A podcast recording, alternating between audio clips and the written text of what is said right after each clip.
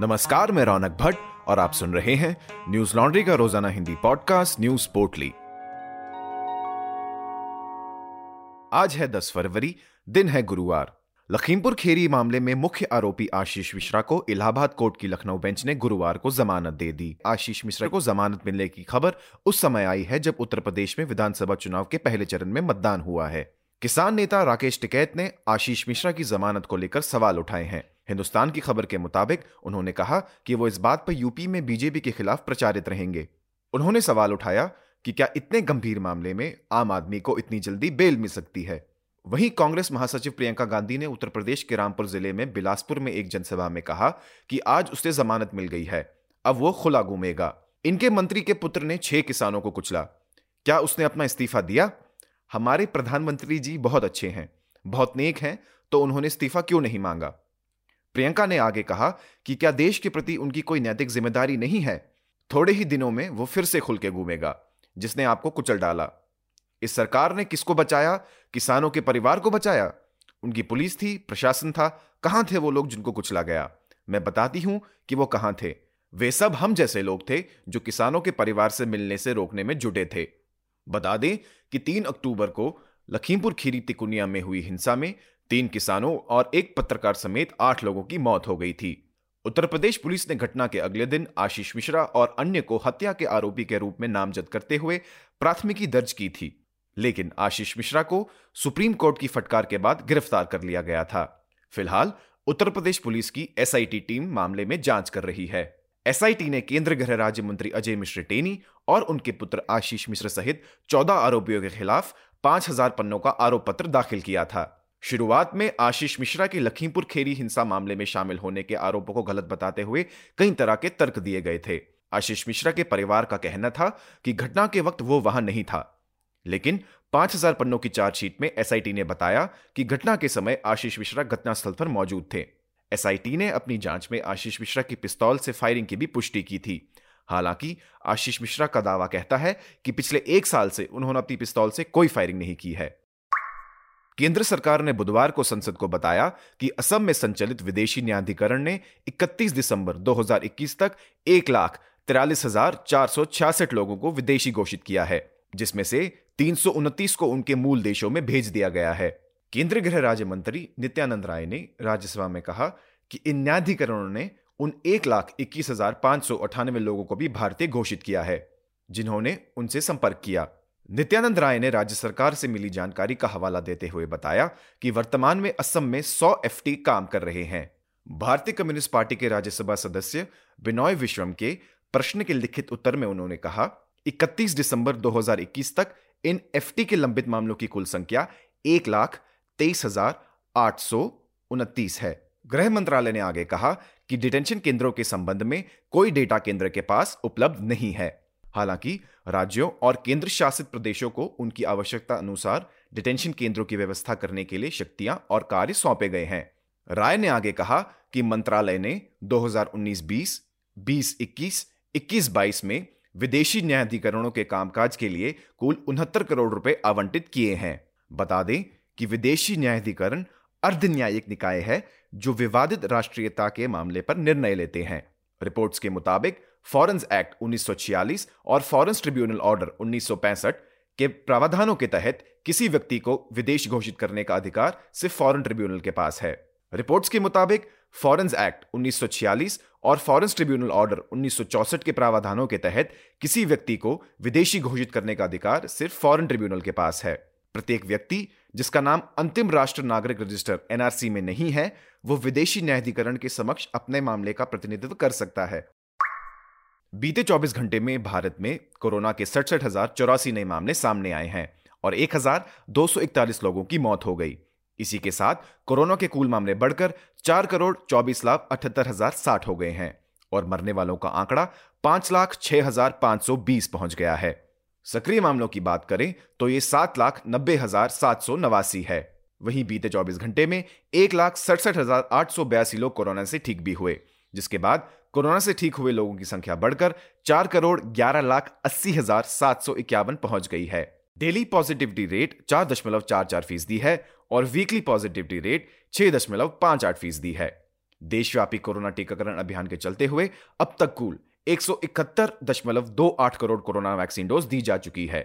गृह मंत्रालय ने बुधवार को लोकसभा में बताया कि दो हज़ार अठारह और दो हज़ार बीस के बीच सोलह हज़ार से अधिक लोगों ने कर्जदारी के कारण और नौ हज़ार एक सौ चालीस लोगों ने बेरोजगारी के कारण आत्महत्या कर ली। बेरोजगारी के कारण आत्महत्या के मामले सबसे अधिक तीन हज़ार पाँच सौ अड़तालीस मामले दो हज़ार बीस में दर्ज किए गए, जिस समय देश भर में लॉकडाउन लगाया गया था और कई क्षेत्रों में बड़े पैमाने पर नौकरी का नुकसान और आर्थिक मंदी दर्ज की गई थी। समाजवादी पार्टी के सुखराम सिंह यादव के एक सवाल के जवाब में गृह राज्य मंत्री ने कहा कि सरकार ने नागरिकों के लिए रोजगार और आय सृजन के लिए कई कार्यक्रम शुरू किए हैं।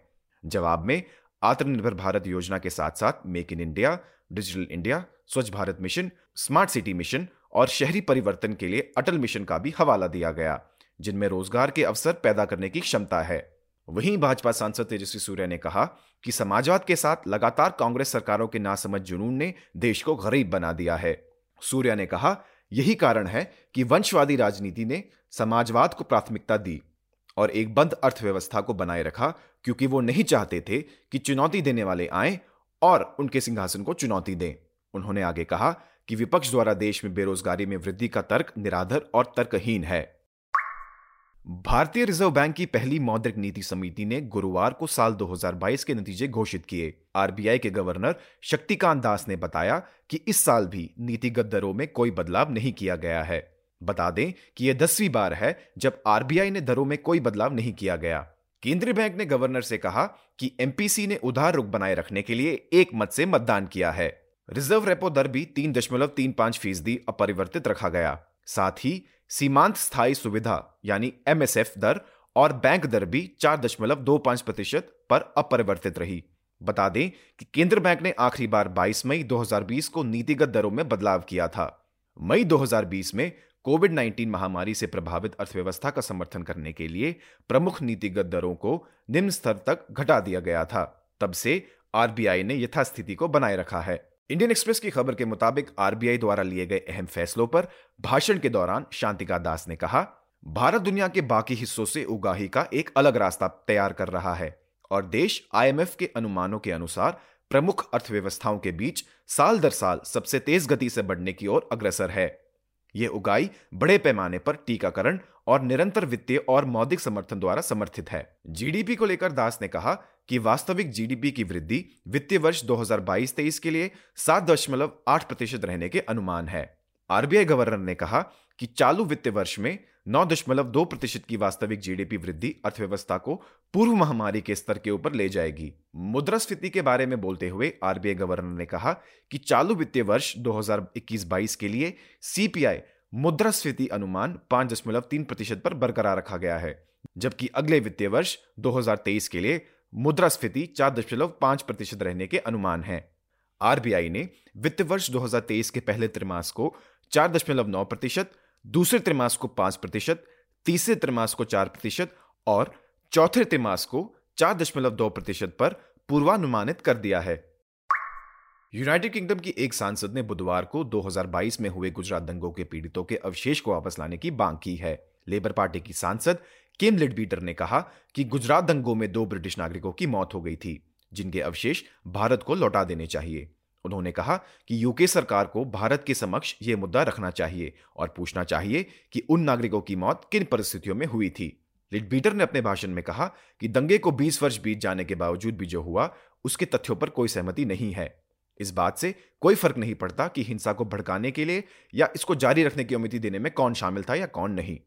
लीडबीटर ने पीड़ितों के परिवार को यह स्वीकार करने का आश्वासन दिया कि दंगों में अभी न्याय मिलना बाकी है। उनके जवाब में एशिया राज्य मंत्री अमांडा मिलिंग ने कहा कि ब्रिटिश सरकार शवों की वापसी की मांग का समर्थन करेगी। हिंदुस्तान की खबर के मुताबिक भारतीय उच्चयोग में प्रभारी विश्वेश नेगी ने इसके जवाब में कहा कि जिस सांसद में यह मुद्दा उठाया गया है उसने कभी उच्चायोग से संपर्क नहीं किया और साथ ही मृतकों के परिवार की तरफ से इसकी कोई सूचना या मांग नहीं की गई है। स्क्रोल डॉट इन की खबर के मुताबिक जिन व्यक्तियों की शवों की वापस करने की मांग की गई है उनके नाम शकील, सैयद दाऊद और मोहम्मद असवाद हैं। बताया जा रहा है कि जो मारे गए थे तब वो ताजमहल की यात्रा करने के बाद गुजरात की यात्रा कर रहे थे। न्यूज लॉन्ड्री सौ प्रतिशत विज्ञापन मुक्त प्लेटफॉर्म है, जिसका मतलब है कि हम किसी भी सरकार या कॉर्पोरेट से विज्ञापन नहीं लेते। हम आपके समर्थन से चलते हैं। हम ऐसे ही स्वतंत्र होकर काम कर सके, इसके लिए न्यूज लॉन्ड्री को सपोर्ट करते रहिए।